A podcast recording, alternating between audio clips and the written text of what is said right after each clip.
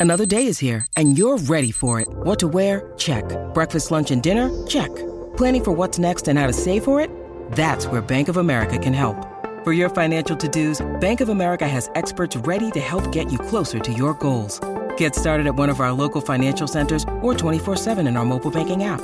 Find a location near you at bankofamerica.com slash talk to us. What would you like the power to do? Mobile banking requires downloading the app and is only available for select devices. Message and data rates may apply. Bank of America and a member FDIC.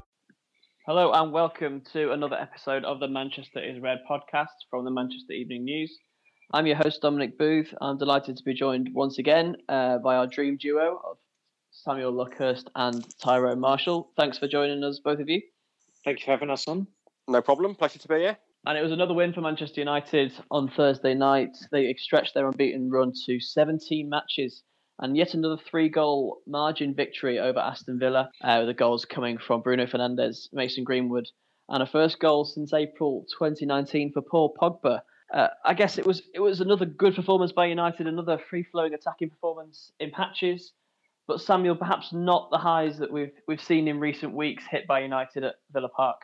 No, the first twenty odd minutes they were very poor. They were very uh, their passing was very scratchy. There was some careless errors. Uh, there was one point in the first half where where Matic, who's usually quite a placid player and on and off the pitch, uh, snapped at Bruno Fernandes. Uh, there was some tetchy um, comments from some of the coaches in the dugout as well. And then they got a little bit lucky, uh, well, very lucky, in fact, with, with the penalty decision, which, uh, again, you don't want to dwell on VAR too much, but I think the objectivity of the whole system has just been completely compromised in that John Moss gave Fernandes a penalty at Tottenham last month. VAR said he was wrong. Uh, he, he, gives another incorrect penalty to Fernandes, which I thought and most thought was wrong. Yet they they they decided to uphold the decision. It was almost as if they didn't want to crush John Moss's confidence. But I think, and, and I'm sure some people might see this in the literal sense. I don't mean that he's not thick-skinned at all, but he does get an awful lot of grief out of um, the referees in the Premier League, and he's he's just not very good in general. Uh, so that that really let United off the hook. But Villa then showed why they are where they are because they didn't have the the wherewithal to actually uh, get themselves up from just being one goal down, and United completely seized on that. And the timing of the second goal just seemed to kill Villa off uh, altogether, and, and it was just a stunning strike from Greenwood. But we've we've come to expect that, though it's it's still a case of I think he's still young enough and he's still raw enough that you, you get excited with with every contribution he makes in every game. And United are on a roll at the moment. They look very formidable, but I suppose the perspective for them is that they are, for all this improvement, still fifth.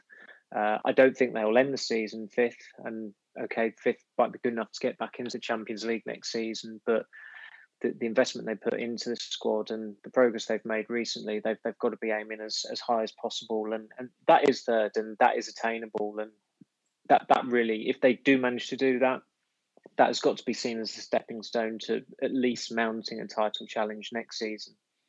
Yeah, as, as Samuel says, Ty, we don't want to dwell too much on that VAR penalty decision, but there's absolutely no doubt that it it helped United, as Samuel says, and, and they were able to to string together a much more fluent display after that, as if they needed that that sort of a boost. Is that a concern the way that United started the game and, and how they didn't get their passing going, even with the the obvious first choice eleven that we've been talking about? Um, I mean, it's a, it's a minor concern, but even the greatest teams, you know, even the best teams, the likes of, of City and even Liverpool, who've, who've run away with it this year, have days where it just doesn't work for them. I mean, Liverpool beat Villa at the weekend and, and were, you know, were pretty poor in doing so and, and struggled much more than United did. So there are going to be spells throughout a season where you have 20, 25, 30 minutes where it's just not happening for you and you have to stay in the game. And United managed to do that. They were they were a little bit fortunate. They were clearly second best for the first half an hour.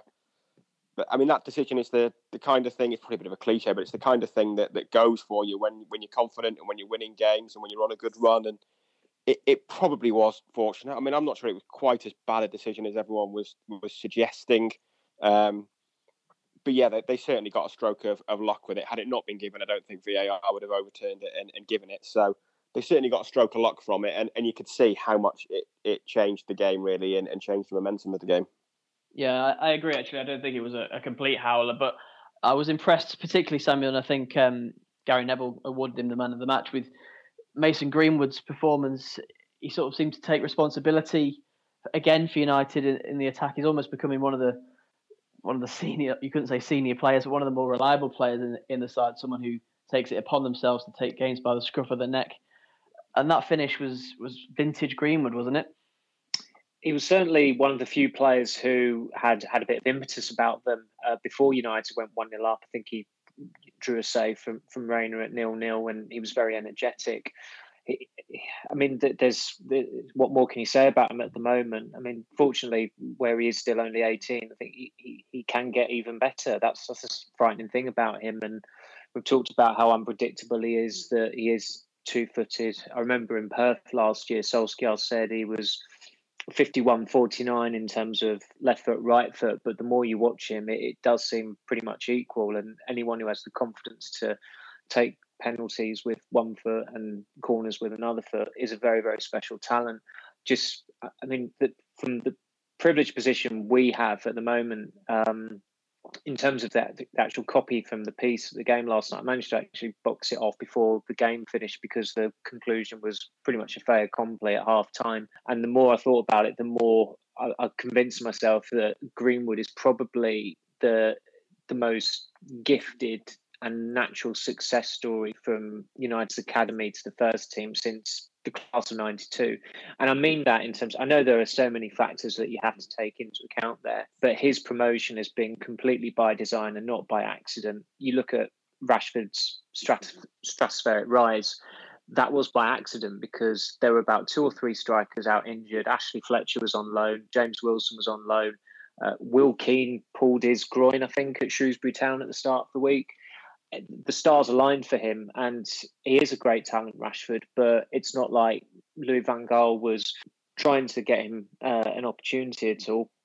He just happened to take his his chance, and so did Scott McTominay to a lesser extent as well. But when you look at all the players that have come through um, in terms of the academy since that crop in the ninety in the mid nineties, and, and, Phil Neville as well, uh, I, I don't I've not seen such a, a polished run of performances from from a player like Greenwood, and the, the, scoring run he's on is is phenomenal. I know there's an awful lot of mitigation in terms of the Ronaldo and Rooney first season comparisons, but it is completely legitimate to to make them comparisons. You get some very very puerile people online who will talk about, oh yeah, what about the Januzaj stats? Was was one of the tweets I saw, which is just completely ludicrous anyway, because Januzaj I think scored about four goals or whatever it was in his first season. It's it's it's just moot.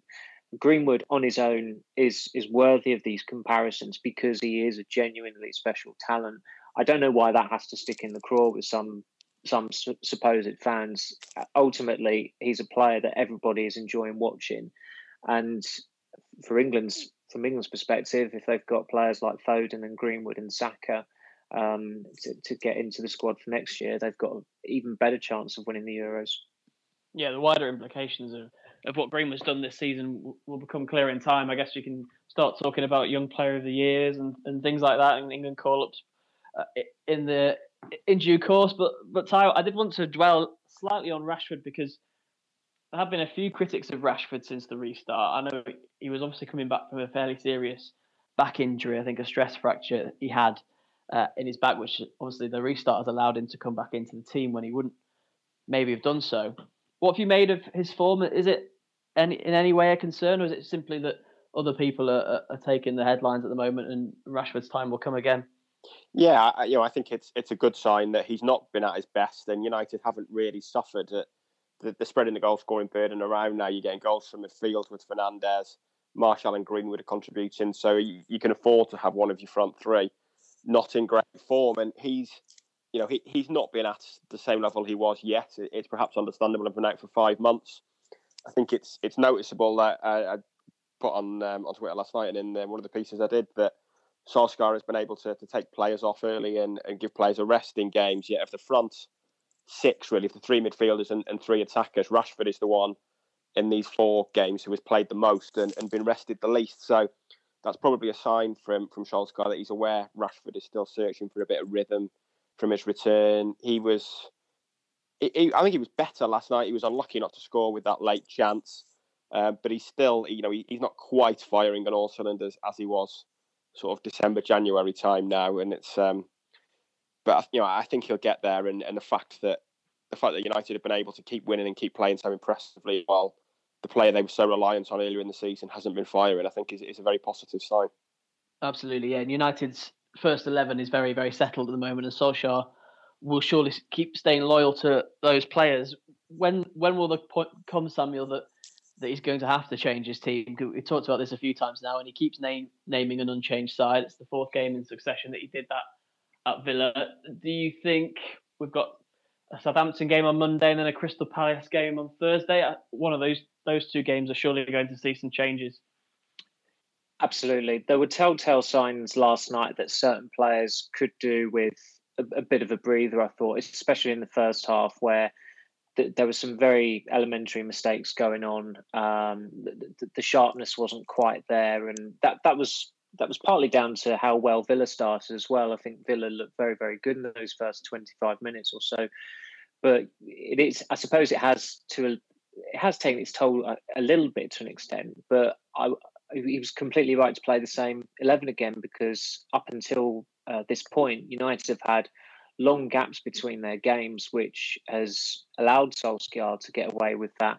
Next week, where you've got a Europa League style week and you've got the inconvenience of a Monday night game as well, you are going to have to rotate, and, and that is a given.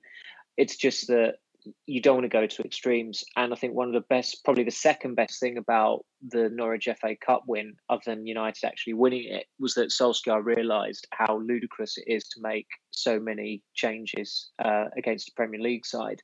So when it comes to Southampton, he, he should be making, I'd say at the very most, uh, half the amount of changes he made against Norwich, where he made eight. So you'd look at it for, for Monday's game, you'd look at it and think, okay, take Matic out um, maybe maybe give Rashford a breather because he's not been performing particularly well and he's maybe still feeling his way back in. Luke Shaw has, has started the last 17 games, uh, maybe one of the centre backs, I suppose, but it, it's it's got to be three or four at the, at the very most.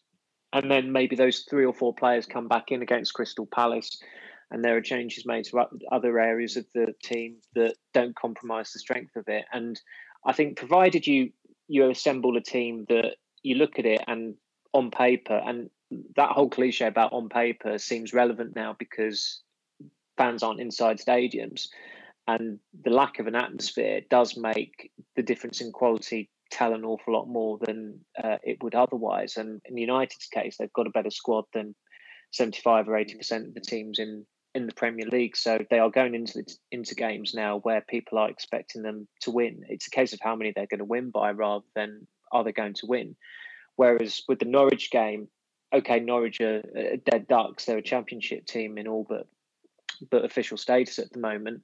Yet they have got something about them in that cup game. They did play close enough to their full strength side, I would imagine. And when you start to kind of like get a little bit complacent, take Mickey and bring players in who effectively in, some cases just the past where it comes to United now. Uh, you might, you know, you, you're flirting with disaster there, and United did. They were minutes away from um, finding themselves in a penalty shootout with Tim Krul.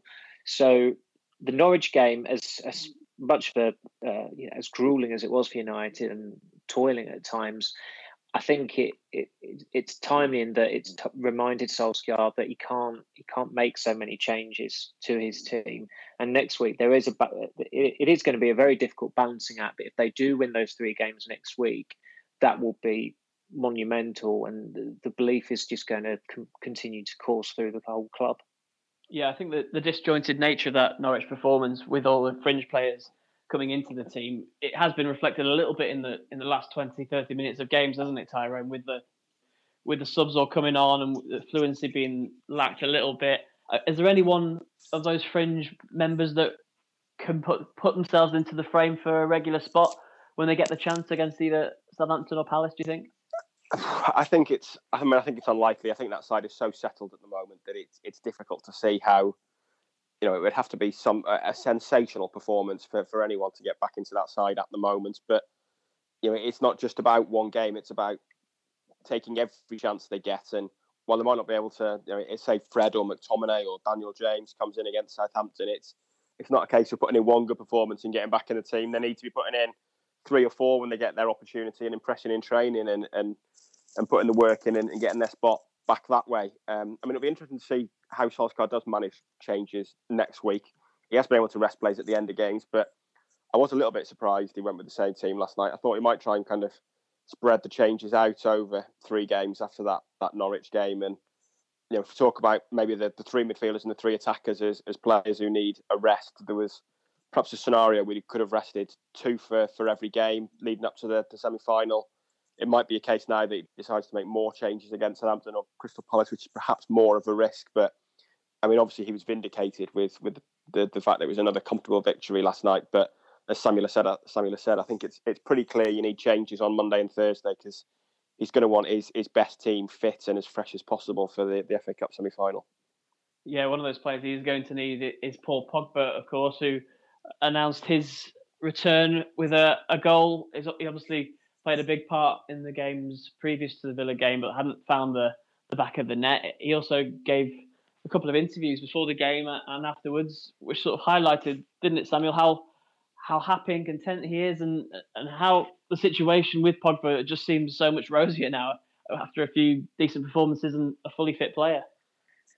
You know it's harmonious when Paul Pogba is talking and Mino Raiola isn't.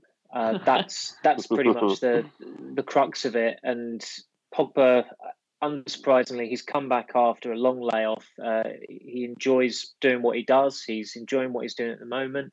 He's playing really well. I don't think anybody's surprised how well he's playing.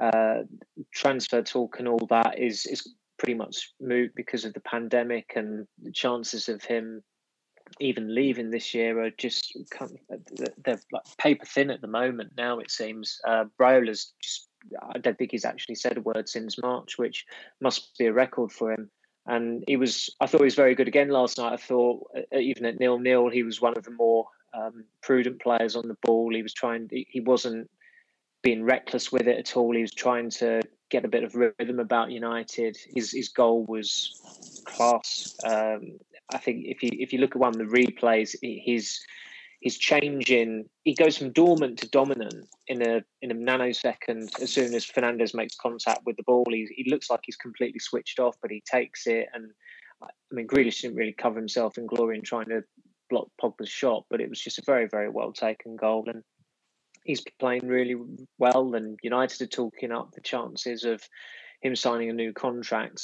Uh, the caveat or caveats to that are when Solskjaer says something could happen, the opposite tends to happen. Angel Gomes is an example of that, where Solskjaer, I think, actually said, I hear it's not far away, or something to that extent. And as soon as he said that, I thought, well, Gomes is definitely leaving then. And when Pogba was asked about his future last night by Geoff Shreeves, he completely dodged the, the question. And I completely understand why he would, because this is a player who, for a long, long time, has wanted to play in Spain, has wanted to play for Real Madrid. Uh, he has, has talking, uh, sorry, has spoken on the record as wanting to work with his boyhood idol, who is the Real Madrid coach again. I think what was telling was that when you go back to the World Cup, and obviously Pogba's situation at United was very fraught, he was being linked more with Barcelona at the time rather than Real Madrid because Zidane had stepped away. As soon as Zidane came back in at Madrid, the Madrid talk started again, and the talk actually pretty much started from Zidane and Pogba because they flirted with each other through um, press conferences, I think in March last year. And it's completely understandable why a player of Pogba's brilliance would want to play for Real Madrid. And from a familial perspective, his his wife is Bolivian, so she's a Spanish speaker. He speaks Spanish. Moving to Spain would obviously appeal to them as well. There's there's nothing wrong with Pogba wanting that, and I think if he has any principles about him, he will say to United, amid their efforts to try and time down a long term deal, I really understand where you're coming from, but for years I've wanted to play for the the, the man who I grew up idolizing. At Real Madrid because Real Madrid is what every major footballer um, is, is the club every major footballer aspires to play at. There's nothing wrong with that whatsoever.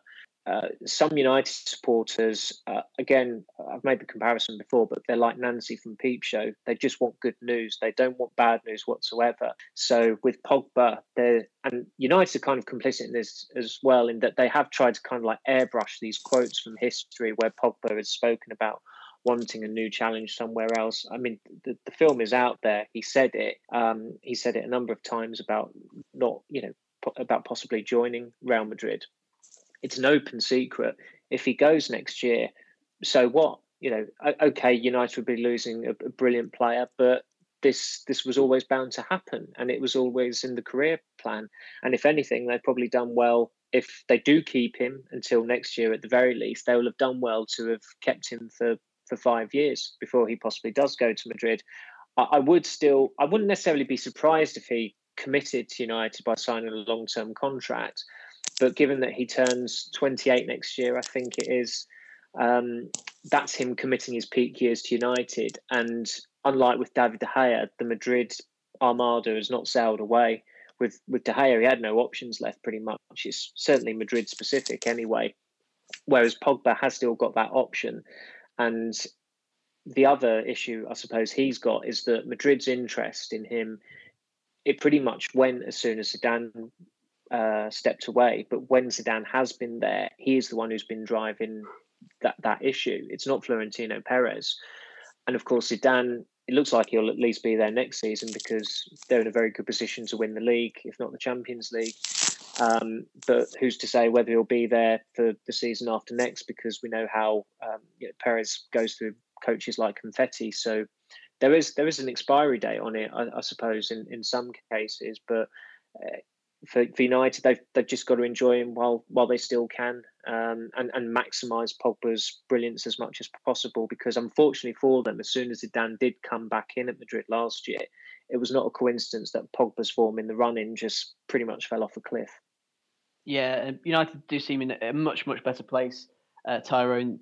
Even if Pogba did leave, we, like Samuel says, we don't expect him to leave this summer now, but can you see a good contingency plan that United can can put forward now with or without Pogba? I mean, the man they were talking about was Jack Grealish, but he didn't particularly outshine Pogba at Villa Park, and he looks a little bit forlorn at the moment. The Aston Villa captain, maybe that's because they're heading towards relegation.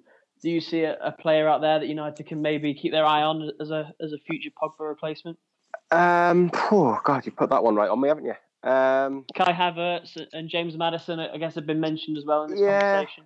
I mean, Maddison's a bit like Grealish in that he was, you know, he was playing very well in the autumn, but we've not really seen it from him recently. Leicester have struggled, and his influence has, has diminished. Um, I thought Grealish was poor last night. I, I, said this earlier in the week, but he looks like he's carrying injury to me at the moment, and he's clearly he, he's believed. I mean, it might well be true, but he's believed the hype that he is Aston Villa's only hope and he's now playing like he knows he's Aston Villa's only hope, and it's clearly not a recipe for success. So I, I think if you took if you signed Grealish and put him in a a coherent team where it, the pressure wasn't on him, you, would probably get better performances. Um, Havertz is a possibility, but I don't really think he suits that position. I think he's more of a more of a Fernandes type, or, or playing even higher. We've seen him play as a, a number nine for, for Bayer Leverkusen, so not sure he's really that type. I think the fact that you're clearly going to get another year from Pogba by the looks of things eases the pressure on United's need to sign a central midfielder. Um, I'm, I'm not sure a proper creator such as Maddison or Grealish is an ideal replacement for him. He's he's kind of been playing this link role between Matic and Fernandes, so you probably need more of a, a, natural central midfielder to replace him. But I don't. Think you might need two players to replace him, maybe. well, know, a deeper player and a, another Fernandes type. Quite possibly, yeah. It's um, but I, I, don't think it's something United will be looking at just yet. I, I, actually thought Roy Keane was quite interesting on Pogba last night. This is something I've been saying for a while, which is why I thought it was interesting. In that, um, in that Pogba self modesty is brilliant yes, I know. Yeah, thanks. Um, Pogba basically doesn't. He, he, was suggesting Pogba doesn't want to be the leader, um, and that I, have always said that Pogba, United probably signed Pogba and hoped he was going to be the man to, to drag the rest of this team forward, but I don't think he's ever really been that type of player. When you put him in a France team that could win the World Cup or a brilliant Juventus team, you know, he almost garnishes those teams and, and adds a little bit more world class quality to them. But I don't think he's their kind of on pitch leader and the one who's who's dragging standards up like Fernandes has done for United. So I don't think it's any coincidence that now we're seeing a United team that look like they have a plan, that are having a lot more possession, that are a lot more creative going forward, and a lot more enjoyable to play in. We're seeing much better performances from from Pogba. I think that's probably what he wanted all along, rather than being the one who's you know where eyes are on him and people are expecting him to produce a, moment of magic. I think I think that, it suits him a lot better. That, that's that's absolutely correct. In that I've, I've spoken to people at United too who've worked with Pogba, and they were they were more critical of it. But the way they phrased it was that he's he was at his best when he was. I think the quote they used was nobody in a team. Like at Juventus, they'd have Vidal and Pirlo and Buffon, Chiellini, all those guys. The France team that won the World Cup was just laden with stars. Um, and, and Pogba was one of those stars, but the fact he was surrounded by that talent pool really helped him. And United are nowhere near at that le- at the level of that Juventus side or the, the, France team just yet. But it does help when you've got. I think it's fair to say that Fernandes is a world class player now. You've got Greenwood, who is probably going to attain that status. Martial is looking like a world class number nine. Um, Pogba said himself in that interview in midweek that he's enjoying watching those players. He's enjoying taking a back seat, if you like, and seeing them score the goals, be as creative as they have been. So it's it's definitely a role that suits him. And, and Mourinho wanted to make him the, the captain of the team, but clearly wasn't wasn't suited to that. And this role now, where He's not the captain. He's not the playmaker. He's not the goal scorer. There's not this massive creative burden on him. It does suit him, and he's really hit his stride. Yeah, well, United will hope he continues where he left off as they face Southampton on Monday night. Uh, another game back at Old Trafford. Another game against an opponent that they dropped points against earlier in the season. Whether we can really use those games as a as a measuring stick for the current United side is another matter, though, Tyrone, isn't it? I, I, I don't expect United to labour as they did at St Mary's, uh, even though Southampton are a fairly decent side. Yeah, I think you know these are a run of games where it, it kind of shows how bad United were earlier in the season and and how difficult they were finding these games and, and finding breaking down these defences. It, it has completely changed now, and I mean you would have to expect another another home win. Um, but with the caveat that there are probably going to be changes, and Southampton's away record is is absolutely sensational. I think they've got the fifth, fourth, fourth or fifth best away record in the league, and 19th at home. So most of their good work has come away from home, and they've obviously got a striker who is in fantastic form. So I think there'll be a test for United, and Danny Ings will, will fancy causing that defence a few problems, but you would still have to think on on recent form and with with the confidence so high, United should have enough for them yeah, Danny Ings certainly a player to watch. Not probably not somebody we expected to, to be talking about in Golden Boot terms, but I'm a I'm a fan of, of what Ralph Hasenhüttl is doing at Southampton. But and Solskjaer did talk about the fact that he thinks that Southampton work harder and run harder than anyone else in the league, and he said he doesn't want United to be outrun uh, by Southampton. Is that something we're going to have to watch on Monday night, Samuel? Those work ethics from United. Southampton were very good at Old Trafford last season. They were one of the best visiting sides when they they only just lost three two. They they went one 0 up in it, and Ward Prowse scored a, an equaliser in the second half. I mean, Hasenhüttl is is a coach who's more aligned to what they were doing uh, between Nigel Adkins and uh, what was his name? Was it Mauricio Pellegrino, the Argentinian coach? Lasted about six months. Like they, they obviously they got it really right with Pochettino. Um, Koeman was a decent um, appointment for two years, but then after that, they've made some pretty poor decisions.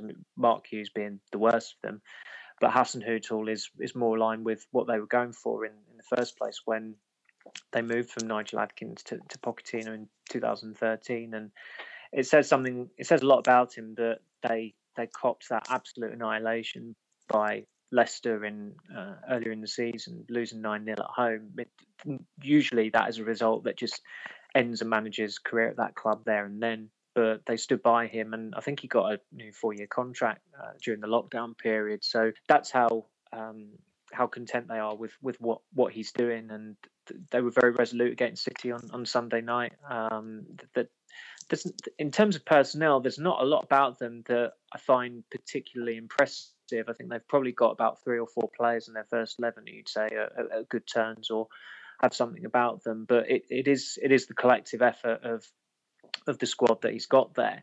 And as I said, they, they were very good at Old Trafford last season. Um, but the, the, way United are playing at the moment, I think I think if anything, again that that period they had in the first half against Villa, uh, where they weren't playing well, that if as if it needed to, that should reinforce the focus a little bit more ahead of what's going to be a very very important week. So is this all leading into another three-goal margin victory prediction from you, Samuel? Because you keep getting these right. I don't know. If I, I got, in discussion with Solskjaer. Yeah, I, I, got it right completely with the, the 3 0 one uh, for, for Villa. Um, but yeah, I, I, suppose if, if it's if it's worked or if it's working, then I, I should probably stick by it. Um, it's, it is looking like it'd be a surprise if United didn't score three goals at the moment. So uh, I, I'd, I'd happily stick with that.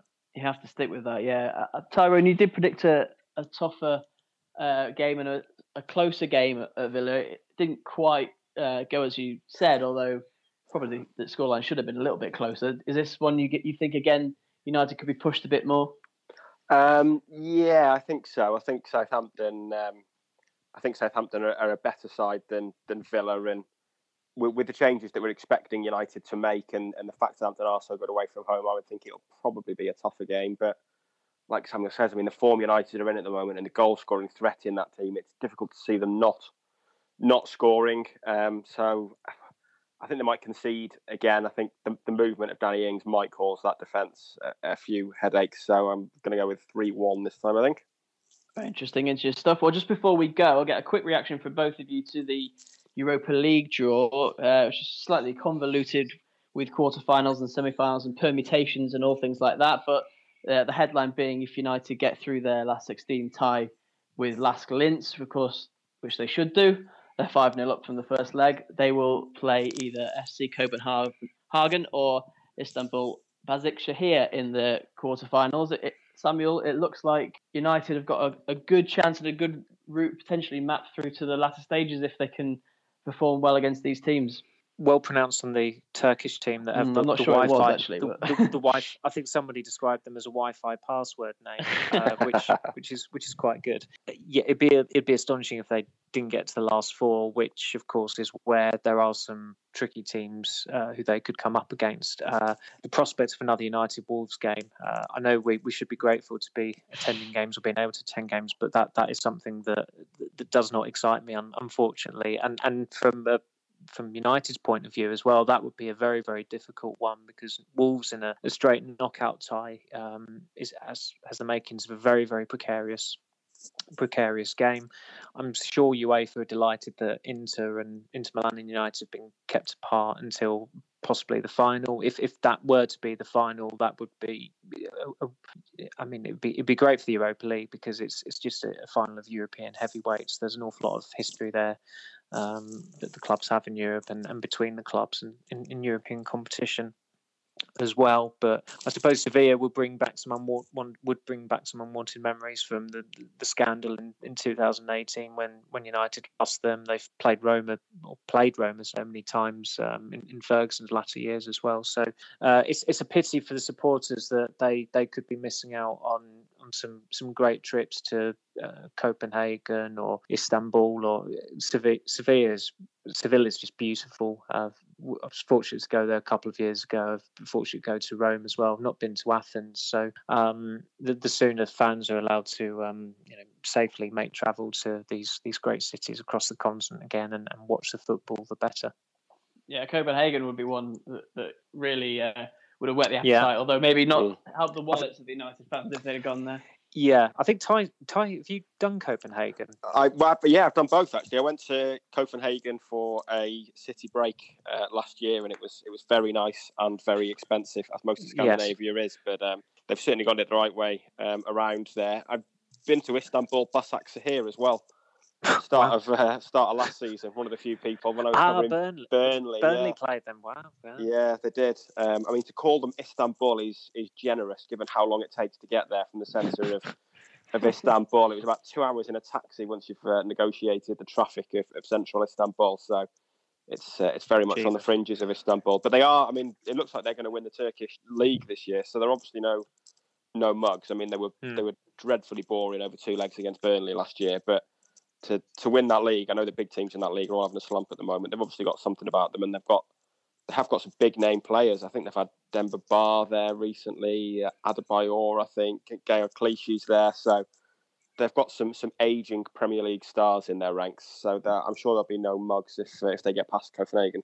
It'd be like getting in the time machine going back to Premier League 2014. It'd be very Uh, much like Premier League could- years, yeah. Yeah, we can maybe look forward to that one um, in the coming weeks. August should be packed full of European football, and hopefully uh, for United they can progress through to, to the latter stage in the competition. Um, but for this podcast, I think it's uh, time to wrap up and say thank you very much to uh, Samuel and Tyrone. Thank, Thank you. you. Thanks both for joining us, and thank you for listening. Remember, you can see all the latest United news on the Manchester Evening News website, and you can leave us a like and a subscribe on this podcast as well, which you can find in all those usual podcast places. But for now, it's thanks for listening, and we'll try and join you again very, very soon.